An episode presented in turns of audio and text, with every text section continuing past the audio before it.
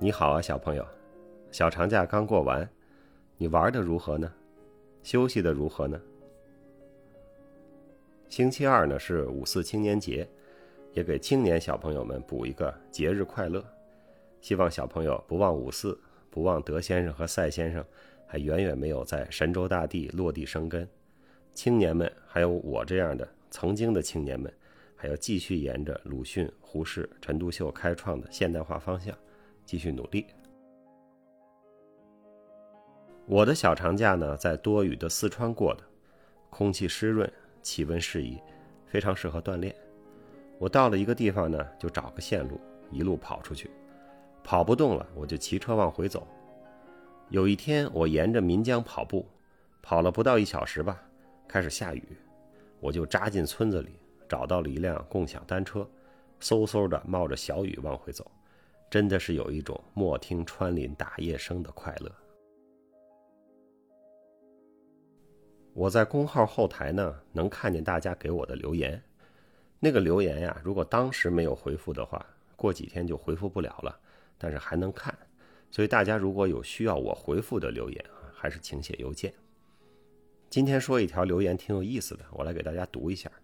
这留言说：“石大爷好，当年我可是靠天天看你。”度过了地狱般痛苦又快乐的工作期，为啥我能天天看你呢？因为我是 Offer to 剪辑组的小打工人，也算隔空追星了一把。当时呢，也很幸运的被分配了很多跟您有关的素材来剪花絮，千万别去找来看啊！别打我，别打我。记得最深刻的是我上手第一条，就是你第一集早晨喝茶那段。我就觉得应该给您配个中式胡同风配乐，但是指导说不行，您那得是精致西洋风。后来导演组看完又说要中国风，我又心里骂骂咧咧的改回去。哦，还有一件事就是我在过素材的时候，无意中看到您问一位实习生专业剪辑软件都用什么，我当时隔着屏幕就想回答一下您，专业剪辑用 Adobe 公司出的 Premiere。或者苹果公司的 Final Cut 剪辑软件。谢谢这位小朋友啊，一个多月里有那么多素材的积累，剪辑起来也是辛苦你们了。我们接着说节目哈，内部调查。那天早晨尹潇律师来了哈，先来找我聊天喝茶，我们聊了很多过去的案子和司法工作里边的不容易。聊完了，我就跟玉帝说啊，刚才我和尹律师聊的那些别播。玉帝说，刚才没注意你们。你这么一提，我倒想看看说了什么了。我从英国回来正式上班之后呢，接到的第一个任务也是调查。当时我等着入职，一直因为没有座位啊，就没法上班。忽然有一天，曹主任打电话说：“你可以上班了。”我说：“这么快就有座位了吗？”曹主任说：“没有，是出差，不用座位。”当时派我一个人啊去调查一些不良资产。分布在袁崇焕抗清和四野生擒范汉杰的那几片古战场。那时候我刚从英国回来，也没有经验，闹了不少笑话，当然也受到了很多帮助。那调查的不良资产呢，是一堆烂尾的商场。那些商场呢，基本上都是人去楼空啊，最多就有个老大爷在那毛坯的水泥空间里搭个行军床，生个炉子看门。聘请我们来做调查的客户呢，是收购不良资产的公司。这些烂尾的商场打成了一个资产包，准备拍卖。我们调查的结果是，客户用来评估这个资产包的法律风险和价钱。我呢要调查这些物业的占用情况啊，有没有抵押，有没有诉讼，欠不欠商户钱，欠不欠电费、水费、暖气费等等。调查的方式是背对背的，就是不能让被调查方知道是谁在调查，为了什么目的在调查。首先，我要去这些烂尾楼里看看啊，到处瞎打听情况，还要去房地部门呢看看抵押，再去法院打听打听诉讼和查封的情况，去电力公司、暖气公司问问欠费。除了暖气公司比较热情哈，以为我是来交费的，其他的地方都不太顺利，只能仗着一股子愣劲儿去问。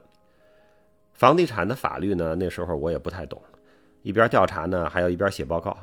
于是我到了目的地住下之后啊。第一件事就是去书店买了一本《房地产法律法规汇编》。那是我第一次出差，本来我就是个学生，又刚从国外回来，傻的就像个外宾似的。我坐长途车在几个城市间穿梭，大巴车加油就把我吓着了，满车的乘客都不下车，司机也不熄火，就在那加油。还有就是大巴车明明已经坐满了人，从这个总站发出之后，拐了几个弯，又在路边停下了，又上来二十多个人，都站着。就这些别样的景致，哈，看得我这个当年的外宾是目瞪口呆。这调查里有一个红酒行贿案，是吧？我另外的几位同事呢，在那个案子里也有精彩的表演。今年四月啊，我们新提了二十多位合伙人，有一位上海的年轻合伙人在微信上跟我打招呼，说：“史律师，咱们虽然没见过，但其实同框过。我就是红酒调查案里的阿什里。”詹秋怡、李金叶后来跟我说：“说我们觉得我们俩表现的不好，每次进酒庄去问问题。”为了让人家回答我们，我们都要买一瓶酒，播出来肯定显得特别傻。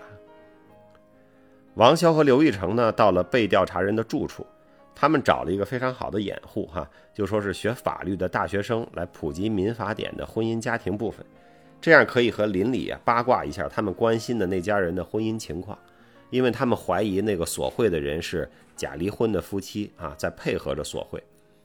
这种学生普法的姿态呢，让别人很容易接受。而且婚姻法的话题也找得好啊，可以比较自然地切入到他们关心的问题里面。后来我听他们俩说呀，他们开始啊找错了一栋楼，挨家敲过了之后啊，才意识到错了，又改回到正确的那栋楼。正确的那栋楼的住户啊，都是安排过或者打过招呼的；敲错的那栋楼的人呢，完全是真实的反应。而这两位同学告诉我，反而是敲错的那栋楼的人都比较配合。可见我们普通群众啊，就是乐于助人，反而一安排就变得难搞了。我还听说呀，玉帝啊增加了一个干扰项，因为在人家小区里拍了一下午加一晚上了嘛，大家知道自己扰民啊，都有点心虚。忽然就有人喊了一句：“警察来了！”正好附近呢有巡逻的警车路过。本来这个干扰项是要吓实习生的，但是没交代好。摄像大哥听见一句“警察来了”，抱着机器就跑了。高空抛物案的那个评审过程啊，有点意思。因为王律和尹律呢都说朱一轩和丁辉那组呢相对较好，另外三位呢说王颖飞和瞿泽林那组相对较好。我当时就说啊，王律和尹律是争议解决律师、刑事律师，是这种调查工作的内行；另外三位是交易律师，可以说相对是外行。结果外行们凭借着人数优势，啊，生生的把内行的意见给否了。汇报评议结束了之后，我喊着尹潇等人啊去吃火锅。我说喝点酒呗，尹趴说好呀，我都行。于是我们就边涮火锅边喝酒，于是就喝大了。第二天起来呢还晕乎乎的，来到片场开始化妆。我跟王昭律师说：“我说我们上海办公室的同事太能喝了。”王律师就说：“我说你真是找死。”没事跟搞刑事重案的人拼酒喝。这一天呢，踢馆的实习生也到了，大家各自领了内部汇报的任务。九月十九号是个星期六，我们一起呢去君和上海办公室拍内部汇报。到了太古汇，先发盒饭，但是我们一位参加内部汇报的合伙人啊说不吃盒饭，而是拿出了自己的小饭盒，是他自己料理的精致便当。我们君和上海办公室的同事啊。能演戏，能喝酒，会做饭啊，都是全才。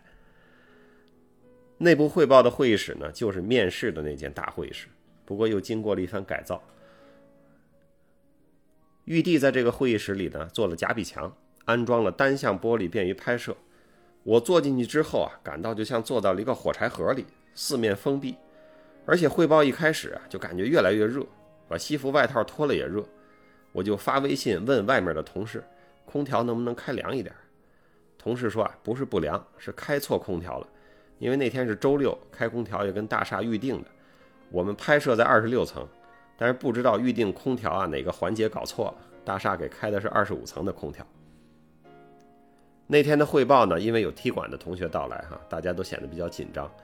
我时不时回头去看看坐在最后一排高处的各位实习生，平时那种熟悉和轻松的感觉都没有了。小瞿呢是第一个讲，看得出来很紧张。下来之后我就问他，我说你为啥那么紧张？他说我看到曹主任坐在下面我就很紧张。而且曹主任还皱了皱眉头，我就更紧张了。我说这个还得练呢。我们律师说话，那对方皱眉头的时候多了，那你还说不说呢？再说了，人家皱眉跟你有啥关系啊？对吧？曹主任可能就跟我一样，觉得这空调不太行呢。同学们表现出来的其他问题呢，主要是话太密啊，节奏太快，有些同学音量呢也偏大。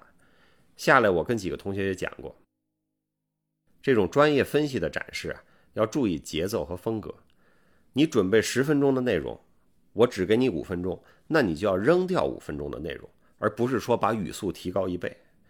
语速过快，音量过大，会给观众一种压迫感，不像在听法律分析啊，倒好像是被逼着要买点什么的感觉。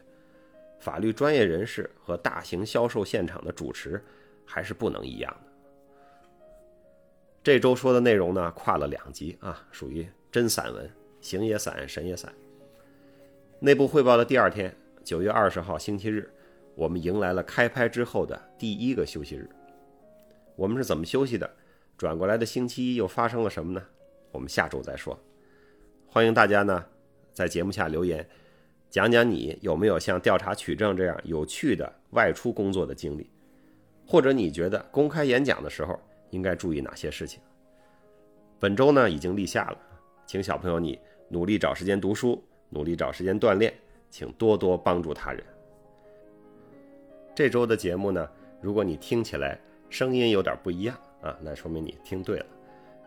我是带着移动的麦克风，在四川成都给大家录的这期节目，在成都向大家问个好。小朋友，祝你周末愉快，让我们下期节目再见。